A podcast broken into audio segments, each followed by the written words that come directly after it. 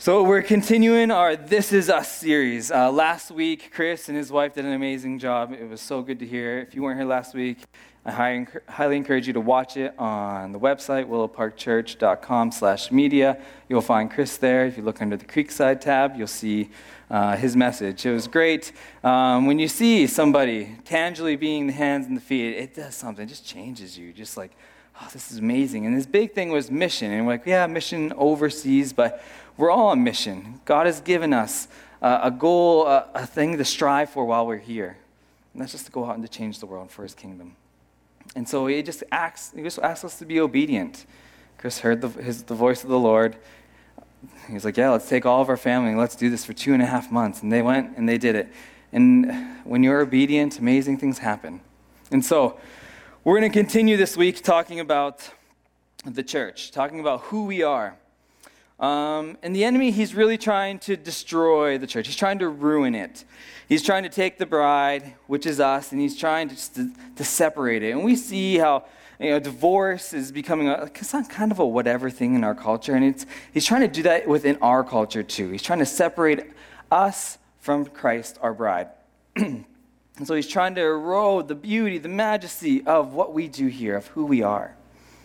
And so it got me thinking of like high places, of like places that we, we look at and we see like, oh, that's amazing. And so I got a couple pictures of some of those places. We got, this is St. Basil or, or Basil, and it's in Russia. And it's a place where you look at it and some people would know what it is right away, and there's protocol to get in. And then there's the next one, there's Petra. It's amazing. And then we have Mecca, and Mecca is huge for the Muslim community. Uh, it just it looks, it kind of looks awe-inspiring in a sense. I know what they're doing, but like it just like just like, wow, that looks like a great building. And then for the Americans, we got this. And so we got football stadium. We know that sometimes the protocol to get into football stadiums is quite high too. And so uh, this is Notre Dame. Uh, if you've ever been to Notre Dame, actually, me and my wife, we drove to Pennsylvania from Saskatchewan. I know, 30 hours in a car. Was crazy. And so, like, on the one side here, there's this big cathedral, and it's got Jesus, and he's doing this, and they call him Touchdown Jesus, because you can see, like, his hands. Yeah, I don't know. Americans, what are we doing? Um, but do you ever have those things that you're not supposed to, like, touch? Like, growing up in my house, there's things you just don't touch. You just don't touch it. You look at it, but you don't touch it. For some, like some of the front rooms in uh, that my father-in-law's house, it was like you don't touch. Like it's like it's sacred almost. And so, then there's things that you can only look at, or you just maybe you can't even breathe on it, right? And so sometimes there's a five-step process to get into where you want to be. And this got me thinking of my house. Actually, not my personal house, my parents' house. And my dad, he has this amazing memory of where stuff was. And so he had video games, and he didn't even play video games. It's the weirdest thing. And so, and he had tons of them, and he was like, I'll play them one day. I'm like, whatever, dad. And so I remember we would take some and we'd go play with him, and, and we wouldn't put it back. He'd walk in the house, and automatically he like knew something, dropped his bag, something's missing. And you're just like, oh no, I didn't put the game back. And so he would just accumulate stuff. He likes stuff for some reason. Dad, if you're watching this, I'm sorry. I love you so much. But just think how great it is that you're part of my sermon illustration, Dad. and so he would, and he would, we just have stuff. And like when we talk about me and my siblings and Kim, like, I'm kind of like, when he passes away, like, I'm not looking forward to the day of having to clean out his place. Because here's a live look at his house right now. And so that's actually not my father, and that's not a live look. this is what it feels like sometimes. There's just tons of stuff. And it's just important to him, and you don't mess with it. And it's like, or you'll lose a limb. And I was like, I'm just joking, won't lose a limb. He's never threatened me. But I had fear that I'd lose a limb, even though we never would have. But I'm like, I'm afraid. And so, I love you, Dad. I. Like, I love you. And so I use this story to provide a picture of what I'm actually going to be talking about. The things in my father's house, they were important to him, to my parents' house. It was important to him. And so before we get into like who we are as a church, I feel like we need to talk about the magnitude of the church. We need to talk about how important the church is and how God views us, his church. We need to see that this is important to Christ before we dive into what we are to do. What does God think about the church? What, how does he look at us? Like, what, does he, what does he see when he looks down at us? What does he, when he's looking down on us right now, what, what, what's, what is he feeling? The more you get to know me, like I, I like to connect the Old Testament to the New Testament. I really think we will understand the magnitude of the New Testament if we can understand the Old Testament and realize it's all connected. It's all a one beautiful story. And sometimes you have those aha moments. You're like, when you see something in the Old Testament that goes to the New Testament, you're like, man, that's amazing. It gives you a deeper appreciation of Christ and of the prophecies and of what we do. And so, here we go. We're going to start in the Old Testament, but we're going to move to the New Testament. I'm not starting in Genesis 1 and going to go all the way to Revelation. I'm sorry, we can if we want. We might have to book the next year of your life. But we're going to open up to 2 Samuel chapter 6, verse 5 to 7. If you have your Bibles, you can open up. If you don't have your Bibles, it'll be up here, just like that, right on the screen. And it says, David and all Israel were celebrating with all their might before the Lord with castanets, and that's not like the castanet website here. Castanet means songs, harps, lyres, timbrels, sistrums, and cymbals. When they came to the threshing floor of Nakon, Uzzah reached out and took hold of the ark of God because the oxen stumbled. The Lord's anger burned against Uzzah because of his irreverent act. Therefore, God struck him down and he died there beside the ark of God. You read this story, and it's like, what's weird? It's like the ox is walking, hit a pothole or something. Uzzah just naturally just went out and he grabbed it. And then bothered by that. I read about God killing Uzzah just because he tried to keep the Ark of the Covenant from falling. Uzzah touched the Ark because the cart it was riding on hit a pothole. It seemed like a trivial mistake with good intentions. Sure, God had forbidden anyone from touching the ark, but what was Uzzah supposed to do? Let the holy ark of God fall to the ground? It's like, what is he supposed to do? Just natural reflexes, right? Just doing something that's natural to him. He doesn't want it to fall. He realizes how sacred it is. He's, oh, he just can't touch the ground. Right? And so it's like, for us, it's just natural. Something falls, and we try to catch it. Like, who's dropped their phone? Everybody, right? Everyone drops their phone. And so I've gotten to the point now when like my, my phone starts to drop, I automatically put my foot out as like a barrier just in case it doesn't hit the ground, like with full force. But that kind of carries over into other things. Like I dropped the knife and I'm like, I'm like, what am I doing? Like, and so just natural, right? Just natural instincts. He goes out, he's like, it's falling.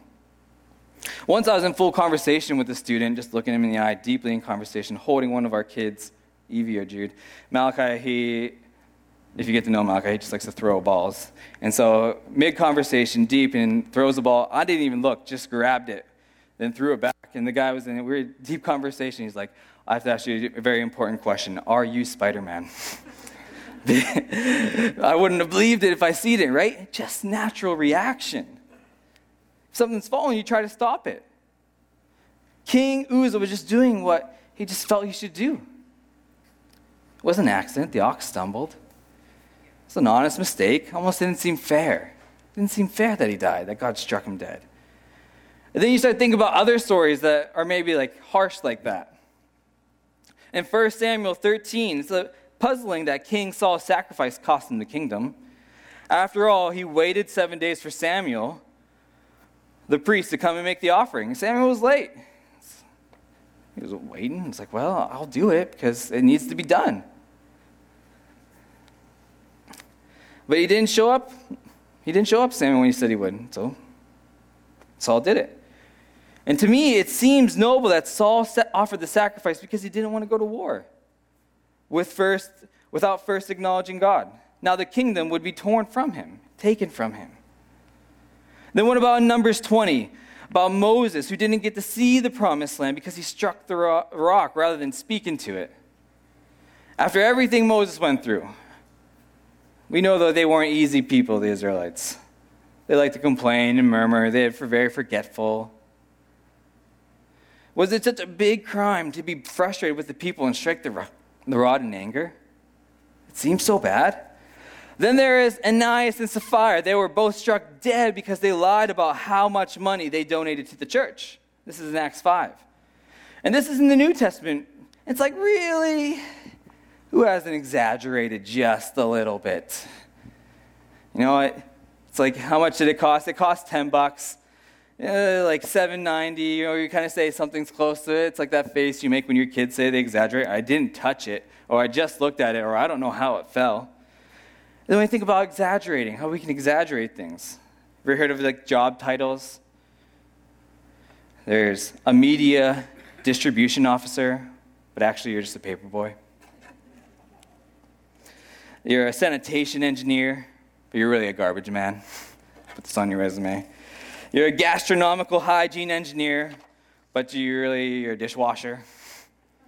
You're a color distribution technician, but you really just paint the house. And then we sometimes you see people on their resumes exaggerate a little bit. Like they'll put this up there. They'll say supervised financial transactions with the public. But really they're saying this. Worked as a cashier. employee training in office technology. Helped an employee train in office technology. But really they helped them showed a new person how to work the coffee machine. And then some people very increased revenue by 100%, but really convinced the customer into buying two ice cream cones instead of one. Our culture, we tend to exaggerate a little bit, make things bigger than they seem. It's like the telephone game, right? The story gets out of control. And then also on top of it, Paul told the Corinthians that many of them were sick and some had even died because they celebrated communion in an unworthy manner. And this is in 1 Corinthians 11. If Paul wasn't exaggerating, could we be one step away from death if we didn't check our hearts before we went to the communion table? To us, many situations we, in Scripture involve a punishment that sometimes it seems too severe for the crime. But why? Why do we feel this way sometimes? Why? Let's take a close look at our society. We live in a human centered world among people who see themselves sometimes as the highest authority. We are quick to say things like, that isn't fair, because we, li- we believe we deserve certain rights as humans. Yet we give little thought to the rights God deserves as God. Even in the church, we can act as though God's actions should revolve around us, when this is all about Him. What we do here on Sunday is all about Him. The stories in Scripture are meant to show us that there exists something, something of greater value than our existence and our rights. And the big thing is this, this is huge for us as a church. This is very, very, very big. And this is where we want to lead, this is where I want to land. Sometimes we really don't understand what it means for something to be sacred. Why has this happened? I don't know. I don't know over the time, right? We see in the Bible things were just sacred, just sacred, what was happening. And maybe it's because we live in a world where people carelessly rush into things. If we don't rush, we'll be passed up and miss out. So we frantically follow the pattern of the world and ignore the fact that God calls us to act differently, calls us to be different, calls us to, to look different in this world. You see, the truth that we need to grab before we dig deeper is this that there is no greater honor on earth than to be a part of God's church, to do what we do here on Sundays, to be His light in the world. It is beautiful to Him, it is sacred to Him. It is something He loves for and He cares for, and that is us meeting together as a family and as a body. Like, when were the last time we were maybe like awestruck by the fact that we are part of Christ's body? That we are a part, we have this privilege to be a part of it, to be with Him, to, to be His hands and feet, to meet together like this. This is an amazing privilege. And I don't say this like to guilt us that this is a great honor or to be more religious. We're not about, Christ isn't about us being more religious. He wants us to just be in relationship. And he knows this is a key part of it, what we do here on Sundays, and what we do when we meet outside of here in our small groups or we gather together. Ephesians 5 29 30 says this After all, no one had ever hated their own body, but they fed and care for their body, just as Christ does the church, for we are members of his body. We should be stunned by this that we are connected to God. We're connected to Him. And when we meet together, we're all very connected with Him. And He is so big and strong and powerful that He is described as somebody in unapproachable light. And we think about this with the sun and how it's unapproachable, how we'd be closer just a bit, we'd burn up. And if we were further, we'd freeze. And how could we be connected to somebody who is stronger than the sun? That's just amazing. We are attached to someone that is so sacred. But you know what is amazing? That he sees this as sacred. I'm not talking about like sacred things that we do, like we're trying to put it on a pedestal, but he sees this coming together as the body of Christ as something so beautiful, so sacred, something that we should we should love to do. Let's unwrap this a little bit. You can turn to Second Chronicles 7, verses 1 to 4. Because in Second Chronicles, we get this beautiful picture of the temple. The temple has been built. And the ark of God is carried and now it's put into the temple. And so, as a place to be his presence, in the ark there was the scrolls of the Ten Commandments, the rod of Aaron, and a gold jar with manna in it. And so, God's presence was in there. And so in, 2 Chronicles 7, we see the dedication of this temple. The temple was considered a sacred place. There's all these things you had to do in order to go into the, the temple. There was the cauldrons, there was the washings, there was only then the person who can go into the holies of holies was the priest. But just even to be in the outer courts, it was amazing. In 2 Chronicles 7, 1 to 4 says this When Solomon finished praying, fire came down from heaven and consumed the burnt offering and the sacrifices, and the glory of the Lord filled the temple. The priests could not enter the temple of the Lord because the glory of the Lord filled it. When all the Israelites saw the fire coming down and the glory of the Lord above the temple, they knelt on the pavement with their faces to the ground, and they worshiped and gave thanks to the Lord, saying, He is good, His love endures forever. Then the king and all the people offered sacrifices before the Lord you imagine being there and watching the fire come down? It would just be amazing. It'd be amazing to see. It'd be like humbling. It would be awestruck. It would be like hard to put into words. Trying to describe it would be impossible.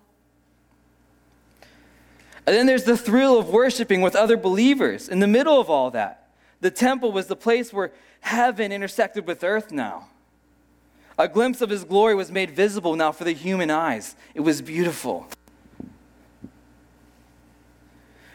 But you see, the New Testament describes something even greater. The fact that I could, sometimes I think of this as the best, or think of this as so cool, is an indication that I actually don't even can, sometimes I don't appreciate of what we have here, because it is better. Ephesians 2 9 to 20, 19 to 22 says this Consequently, you are no longer foreigners and strangers, but fellow citizens with God's people, and also members of his household, built on the foundation of the apostles and prophets, with Christ Jesus himself as the chief cornerstone. In him, the whole building is joined together and rises to become a holy temple in the Lord. And in him, you two are built together to become a dwelling in which God, God lives by his Spirit. I just want to read that again. Consequence, consequently, you are no longer foreigners and strangers but fellow citizens with God's people and also members of his household, built on the foundation of the apostles and prophets, with Christ Jesus himself as the chief cornerstone. In him, the whole building is joined together and rises to become a holy temple in the Lord. And in him, you two are being built together to become a dwelling in which God lives by his Spirit. It would be cool to stand outside the temple and watch glories, God's glory descend. But I get something so much better that I literally, I'm a part of the temple itself.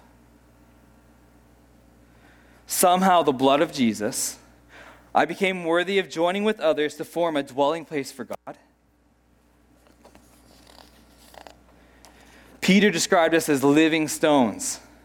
You are a stone in the same structure in which the apostles and prophets are the foundation, and Jesus himself is the cornerstone.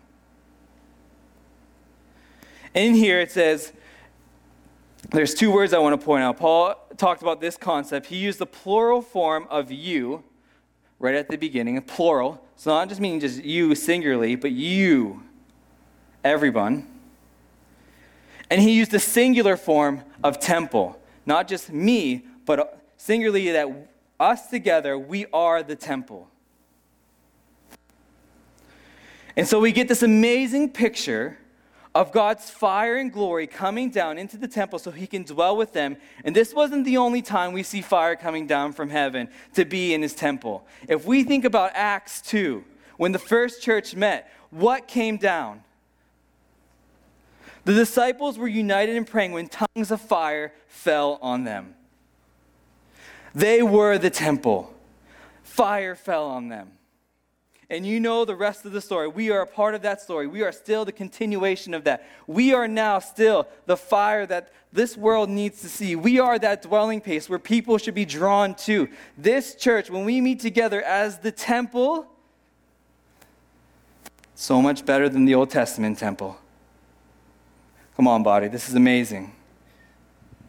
We are the family of God we are now. This no longer is it just stuck in this one place. We get to come together. We get to rub each other's shoulders. We get to ask how each other is doing. When someone's hurting, we can help console. We can be that feet, those hands and feet that Jesus called us to be. And then we get to go out and we get to take that fire that came down in Acts 2 with us. This is amazing.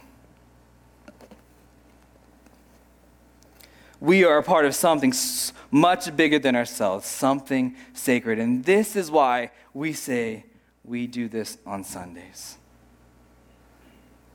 Not because I got to get up and go to church on Sunday. It's the Christian thing to do. It's what Christ calls us to do to be that body, to be that temple. Through Jesus' sacrifice, you have been joined to his church. Because of this, you are not only a part of God's sacred temple, but you are also a part of the heavenly community. So, in the New Old Testament, we had this. Here's the temple, the outer courts. Not everybody can go into the outer courts. That would be like me and you. Only the priest can go in, past that door, and then into the other one. Then the fire came down. It was amazing to see. But now we get this. That fire, that presence when it's in us. We get to be that living stone. We come together, we form a big temple. We get to sharpen each other. We get to worship. This is sacred to Him. Like the temple was sacred to the Lord in the Old Testament, this is so much sacred to Him that we come together and meet. So sacred that He died for us so we can do this. This is amazing. What we come here to do on Sunday is amazing. Nobody can tell me otherwise.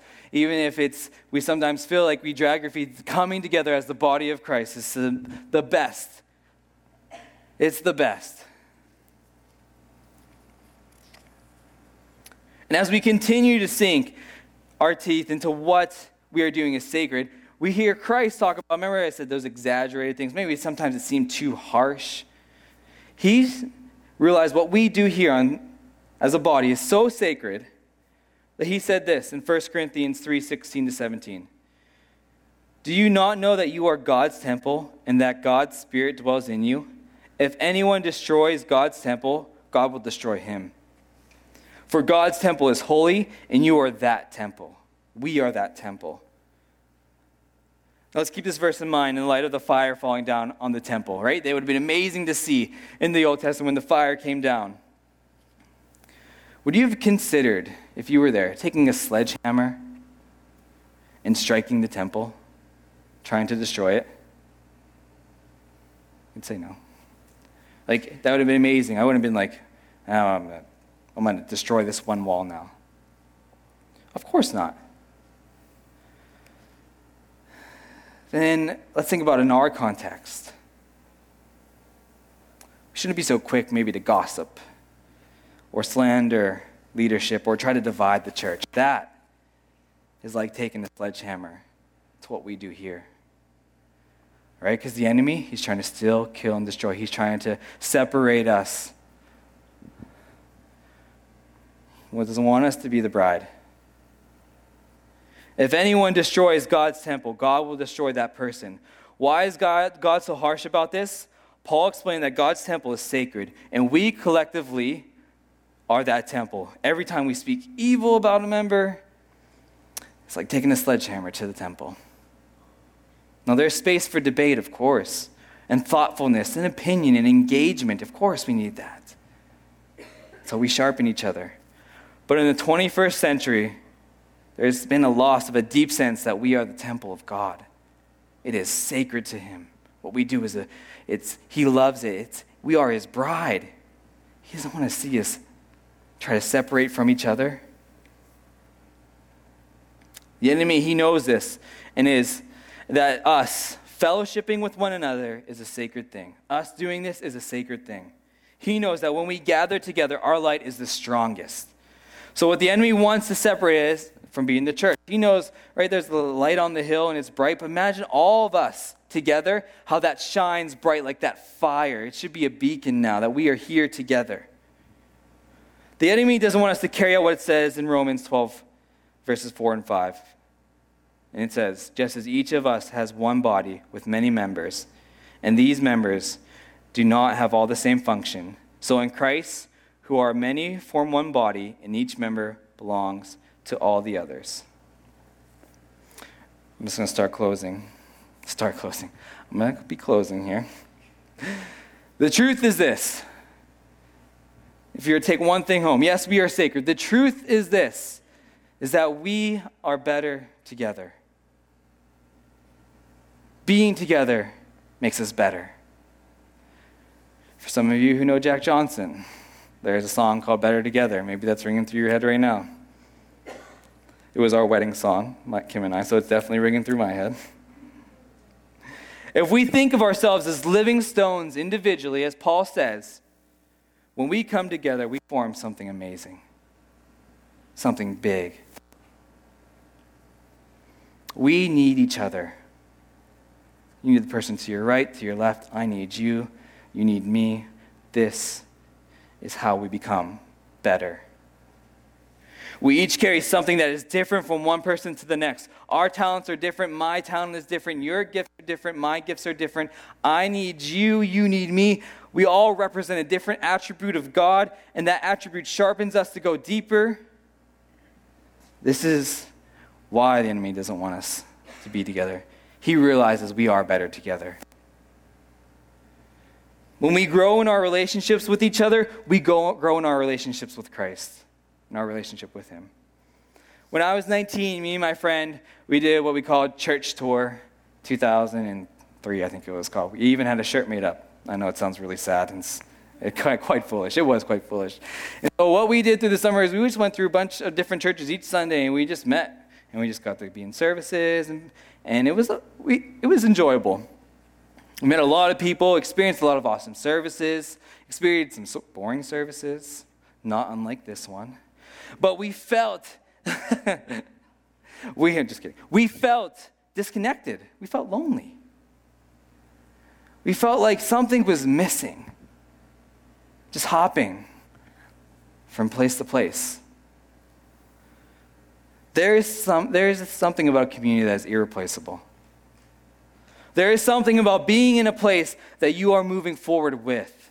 There's something about being connected with others and having a common goal, knowing those people. There are so many truths about to the splendor of gathering together. In Hebrews 10 24 to 25, it says this And let us consider how we may spur one another on toward loving good deeds. Let us not give up meeting together, as some are in the habit of doing, but let us encourage one another, and all the more as you see the day approaching. This, our conversations, church, our corporate worship, it spurs me on. I look forward to coming to Sunday. Not this is not a job to me. This is a blessing to be here. Yes, all we do here on Sundays is for Him, but as a sacred family of God, it changes me. This is sacred, not religious or tradition. When we gather, we are now this sacred temple. And I'll close, and Warren and his team can head up. Ephesians 3 8 to 11 says this To me, the very least of all saints, this grace was given to preach to the Gentiles the unfathomable riches of Christ, and to bring to the light what is the administration of the mystery which for ages has been hidden in God, who created all things, in order that the manifold wisdom of God might be made known through the church to the rulers and the authorities in the heavenly places. This was in accordance with the external, eternal purpose which he carried out in Christ Jesus our Lord. We see in this passage that we, God has an eternal plan, something big. The church has a part in accomplishing that plan. The phrase through the church in verse 10 shows that the church is to be God's instrument in accomplishing his plan. He is using us. The word for fellowship is koinonia. Maybe you've heard of this. A really popular word, especially early 2000s. Koinonia was a word that was phrased a whole lot. You might see it when you go into the Christian stores. It says koinonia. Maybe you put that over the door of your house. Come fellowship with us here.